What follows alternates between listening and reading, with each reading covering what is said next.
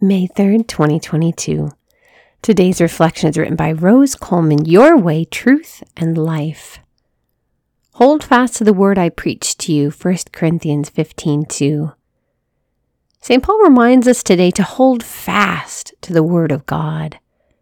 There are certain scripture verses that make deep roots in our hearts and can especially sustain us through suffering when it feels like we're drowning or trapped or stuck or hurt or misunderstood or completely exhausted, the Word of God can become an incredible source of strength and consolation.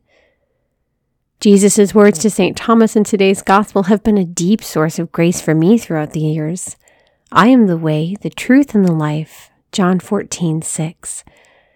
Jesus has reminded me of his words countless times in prayer and continues to deepen the layers of wisdom within, I often ask Christ to show me the way, reveal the truth, and bring new life.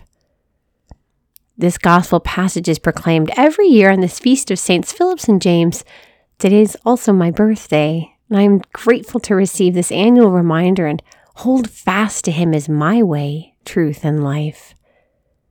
The scripture verse is also the inspiration for one of my favorite poems, The Call. Ralph Vaughan Williams composed this hymn to accompany this beautiful poem by George Herbert. The hymn begins with these words Come, my way, my truth, my life. Such a way as gives us breath, such a truth as ends all strife, such a life as killeth death. What a consolation to know that Jesus' way gives us breath. His truth ends all strife, and his life kills death. If you feel like you're drowning today, receive His life. If you are amid strife, receive His truth. If you are surrounded by death, receive His life. Let Jesus be your way, truth, and life.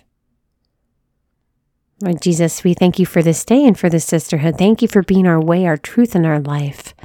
We praise you in your holy and precious name. Amen.